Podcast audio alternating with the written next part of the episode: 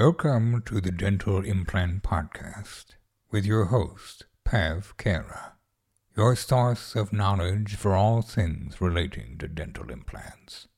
I hope you enjoyed this episode. I hope you learned something valuable. I hope. Hi, and welcome back to the next episode of the Dental Implant Podcast. Just before we start, I just wanted to uh, chat with you and let you know that Firstly, for those who have joined the Academy of Implant Excellence, we are just learning so much. I am so, so, so excited. The Academy isn't for everybody. The Academy is for people who are really, really, really hungry to learn.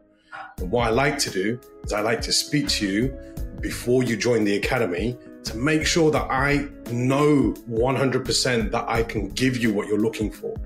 So if you'd like to know more about the Academy, please reach out to me.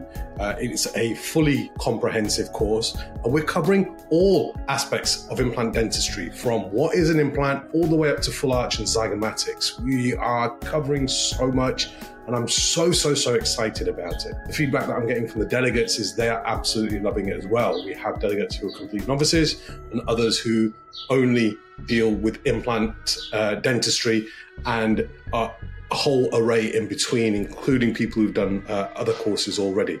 So I'm really excited that the passion that I'm giving back to the academy is is it's going a long way with the delegates. Some of you have also asked about hands-on options. Well, I'm really, really thrilled to tell you we do now actually have a hands-on option, and it's not just for dentists in the UK because I know that some of you abroad have asked as well whether whether, whether you can do hands-on with me. We can, absolutely, we can. So we've got three options available for you. We have uh, the basic implantology course. We'll go away for a week. You'll place 20 implants. You have the advanced implantology course, which is a mix of all on X uh, and uh, larger grafts and things like that. Then we have the sinus course where you go away and you will do five lateral sinus lifts. So again, if you'd like any more information, please let me know. And also now I'm really excited about this. In September, the 15th and 16th, I'll be holding a two day summit on super osseointegration and full arch implant dentistry. Very, very limited numbers and uh, it's already partly full. So again, if I can help you with any of these, or if you're interested, please reach out to me, and let's get in to the topic of discussion today. So, what I thought I'd talk to you about today, and this comes back to uh, what a lot of people say to me, is they see me do um, uh, immediate implants in cases where they turn around and say that site's not suitable for an immediate implant. And I turn around and say, well, why isn't it suitable for immediate implant? Oh, because of this, this, and this. The issue that I have with that is I can do, in inverted commas, impossible immediate implant cases because I've spent a lot of time studying the biology. So once we understand the biology, we can start to understand what rules actually apply and which ones we can actually navigate around. Now, I'm not recommending everybody starts to do immediate implants all the time because some of my more extreme cases, they are, they are very, very difficult to execute.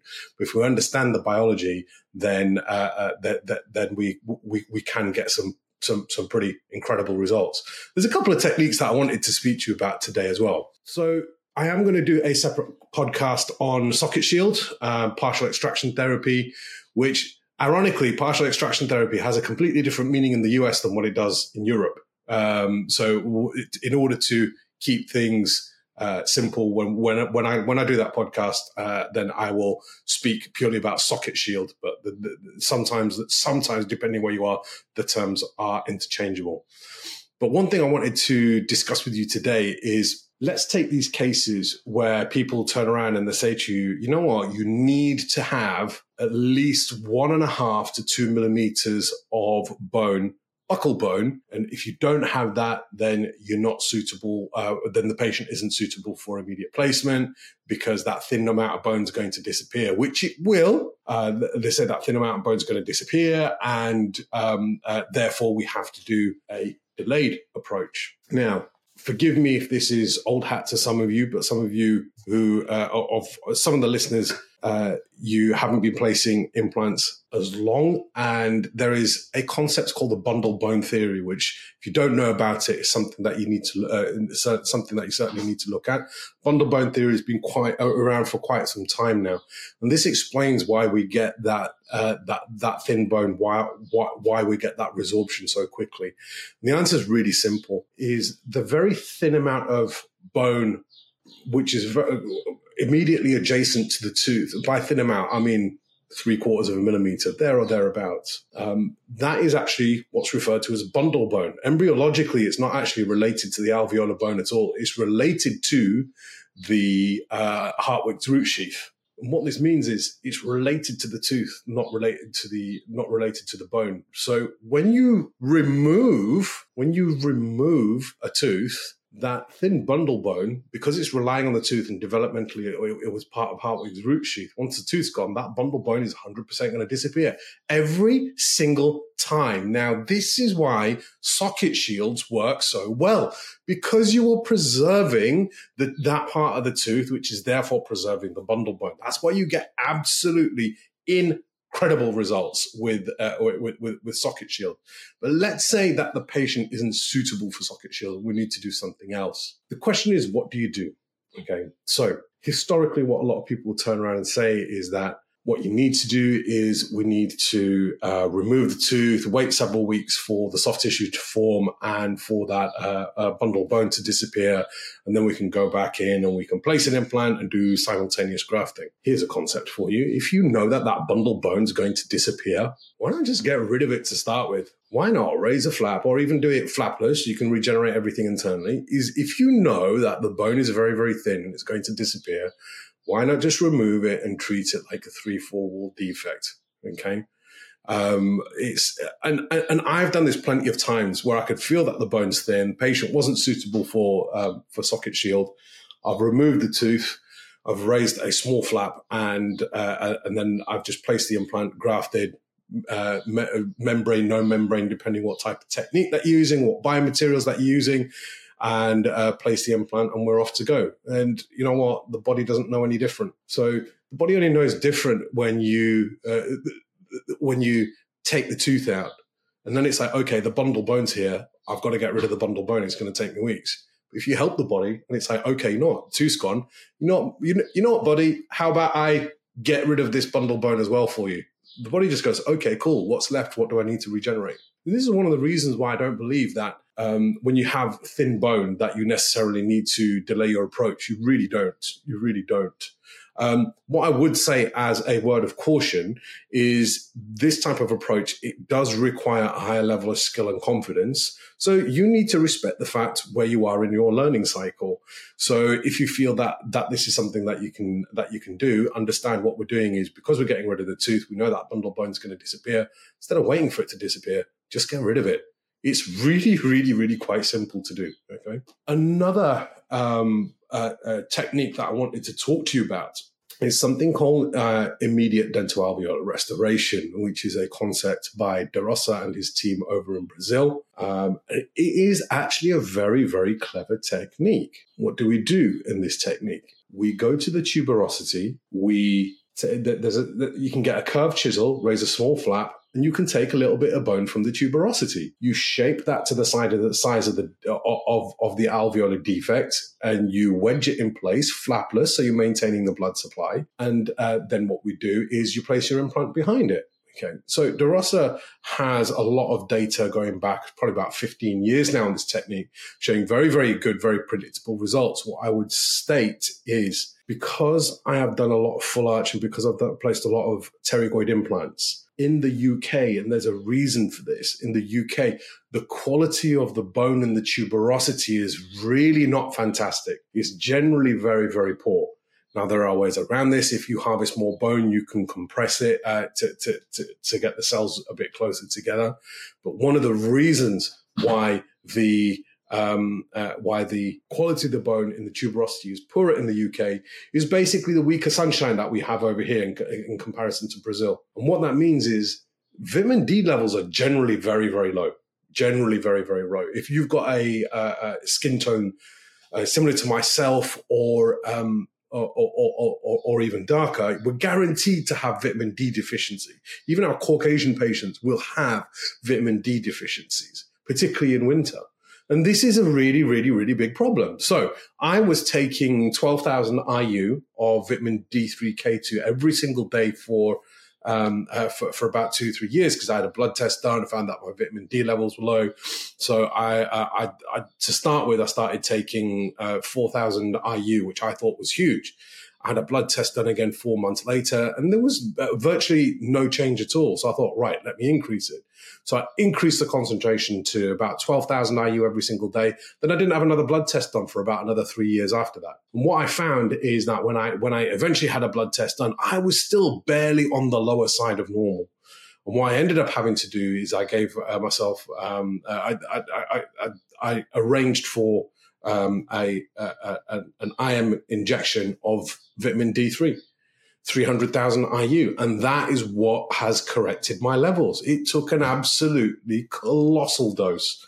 So we need to be mindful of this because we've discussed about vitamin D in the past and how it impacts um, uh, uh, and, and, and, how it impacts the uh, metabolism of bone. And this is something that I've discussed at length with my delegates. It's not just vitamin D, it's cholesterol, it's oxidative stress, it's systemic inflammation, it's what, you know, the combination of medications that, that, that these patients are, they all kind of like start to add together. It's, it's, it's, it's, very much a balancing game. So the IDR technique is, uh, is, is absolutely beautiful, but I do apply it with caution in the UK just because of the quality of the bone that we, that we actually get uh, at the back there. The other technique that I like to use as well is is I'll just I'll harvest autogenous bone at the same time as implant placement, and uh, I, will, I will use the Khoury plate technique. Now, uh, you don't we don't always have to go to the external oblique, uh, oblique ridge although that is kind of like standardized practice. What i mean by that is if i'm working at the front of the mouth in in the maxilla i i absolutely love going to the palate to harvest bone because you get such good quality bone there. So in my mind is if i was to go to the palate is less traumatic because we're already kind of working in that area as opposed to going to a separate donor site in the mandible. Now, the proviso that I would say there, there is all of this is done off diagnostics of CBCT. So if I do need to go to the mandible to harvest bone, I will go to the mandible to harvest bone. So I just want you to think a little bit, kind of like these are my thought process that the thought processes which I'm going through um, when I see cases where there is no buccal plate or very thin buccal plate, I'm looking at it and going to myself, what are the biological ways that I can regenerate this predictably? Okay. And then the question is, do I have the clinical skills to be able to execute this? And if I need to, then, uh, that, then I can do that. Sometimes the patients don't want to. And just because I can doesn't mean I do. So again, let, us go back to what we were talking about a few moments ago. Patients who are metabolically compromised or patients who have had, uh, who are under uh, high psychological stress, we know that they won't heal the same. So because they don't heal the same, quite often I will slow down their treatment. I will increase their, their, their, their overall treatment time. I will phase their treatment. Uh, sometimes patients are just like, you know, I want to have it done. I can't pay for it all up, up front in one go, or, or, you know, can we stage it? And we can stage it for monetary purposes as well. So it comes down to balancing what's the right thing for the patient and what we're clinically capable of doing. And it's always patient orientated. It's all it's it's it, it's always patient centered. Okay. So another thing that we can do as well is when we are um, undertaking uh, uh, these immediate type procedures. Let's say you've got a case where there is no buccal plate and the patient doesn't want to have autogenous bone harvest what I quite like to do in those cases is I will do a tunnel uh, approach technique. So I'll use kind of like a, a, a, vista type incision and I will slide the membrane in laterally. I can graft behind it and I can still put the implant in at, at, at that same visit as well. So this is what I'm trying to express to you is that there are a lot of clever ways that we can do these in inverted, pos- uh, in inverted commas impossible cases, but they are actually possible once you understand what's happening with the biology. You know, is if you try doing these cases where you've got that really thin bone and um, and you don't remove that bundle bone, then the whole case is going to collapse. Okay. Whereas if you know what's going to happen, you're like, okay, you know what? Let's do that. And what we'll do is I'll get rid of the bundle bone, I'll regenerate it. Then it, then it ends up being quite a predictable procedure to do. The other thing that I would mention as well, and this is a grossly, grossly uh, underlooked aspect of immediate implantology. And this is uh, soft tissue grafting. So yes, absolutely, we can use things like uh, mucoderm and other dermal matrix-based products. They do thicken up the soft tissue. Now, what I would do is I would qualify that statement by turning around and saying that when you use autogenous tissue, wherever you harvest that autogenous tissue from, you take the genetic coding from that place and you transfer it to your donor site. This is really, really important in high end aesthetic cases because it can be the difference between make and break. A lot of people focus solely on regenerating the bone and they skip the regenerating of the soft tissue. It is in a lot of cases the soft tissue that's the problem. If you do not have enough good quality and quantity of soft tissue, then uh, your case is going to be an aesthetic failure and you run the risk of, of developing problems long term. Now, how important is soft tissue? Well, there's something when we do um, uh, uh, full arch implants, something called a palatalized approach. And what the palatalized approach effectively is, is this is in a thin ridge case where you protect the bone buccally and you deliberately place the implant more palatal and you don't mind having threads exposed on the palatal aspect and you don't graft it you just put the soft tissue back over the top. Do you know what happens? Absolutely nothing. Do you know why? Because of the quality of the soft tissue covering the implant. It's that simple. So there are two sites where you can harvest uh, from in, uh, uh, in, in the palate. And it depends what type of graft that we're doing. So you can you can harvest the connective tissue from the palate. We can go to the uh, we can go to the tuberosity, um, and if you need something that aesthetically is a good color and you're doing things like vestibuloplasties, we can do a strip graft from the buccal, kind of like around the uh, around the molar positions as well. So the reason why I'm saying this is I've seen a lot of cases where the bone's been regenerated beautifully and the implant's in a good position. The restorative is really, really nice, but we've had papilla loss. And the patients come to me and they turn around and say, uh, Can you redo my implant? I very simply turn around and say to them, You know what? We do not need to redo your implant. The implant's done, been done very, very nicely. What we need to do is we need to increase the thickness of the soft tissue. When we do that, then uh, we can not only uh, are we improving the, the, the, prognosis and health in the long term for these patients, but aesthetically, that that that's that is something that's really, really important. That having this really thick soft tissue is really critically important. What I would say is in immediate implant cases, there is data to suggest that when you use autogenous soft tissue to harvest and you augment the soft tissue, whether you think it needs augmenting or not, that it doesn't improve the outcome of the uh, uh, uh, of the implant in terms of prognosis long term. But what we do is we generally get better aesthetic outcomes. We generally get better um, uh, uh, uh, gum tissue stability. And this is something that I do in a lot of immediate implant uh, cases. And I will just turn around and say to the patient that, look, without doing this, you're going to have a compromised result. And it doesn't take long to harvest the soft tissue. So if I'm taking it from the palate, it's probably about uh, a, a, three, about two, three minute job. If I'm taking it from the tuberosity, it's even quicker. And then you just have to deepithelialize it and get it into the, in, in, in, into the anterior position. So these are my thoughts on immediate implants and why you know when people turn around and say to me you have to have a minimum of of of, of two millimeters of bone um, uh, around a, a, root if you're going to put in an immediate implant the entire buccal plate has to be has to be intact. It really doesn't what we need to do is we need to understand the biology. And once we understand the biology, we know what's true, what's not true. And then we can investigate some of these more nuanced, some of these lesser well known treatment modalities and techniques. And we can apply them and think to ourselves, biologically, that makes sense. Biologically, that's going to work. Well, actually, you know what?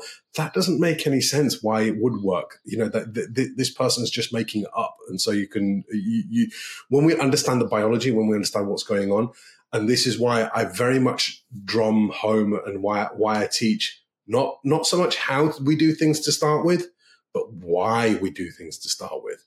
You know, the, the, the, biology is really important. This is quite often, you know, I've had people approach me and ask me my opinion, and they turn around and say, oh, "I've got this case. Would you mind looking at it?" Sure. Well, I'm thinking about doing this or this. What do you think? I said, "Well, they'll both work for slightly different reasons." you you tell me what those reasons are because I like to get people thinking. So this is why I think why uh, a lot of uh, cases where people get told, uh, you know, there has to be certain parameters uh, where whereby you have to do immediate implants. It's not the case. It's really not the case because we've got great techniques, great materials um, uh, out there. As long as we understand what the biology is, is we can apply appro- the appropriate uh, biological and, and, and surgical principles and get fantastic outcomes for the patients. Thank you very much, everybody, for tuning in. I deliberately kept this a little bit shorter today. Uh, I will see you again soon, and I will right. I will promise right now, right here, I'll get the next one up in about a week. Okay.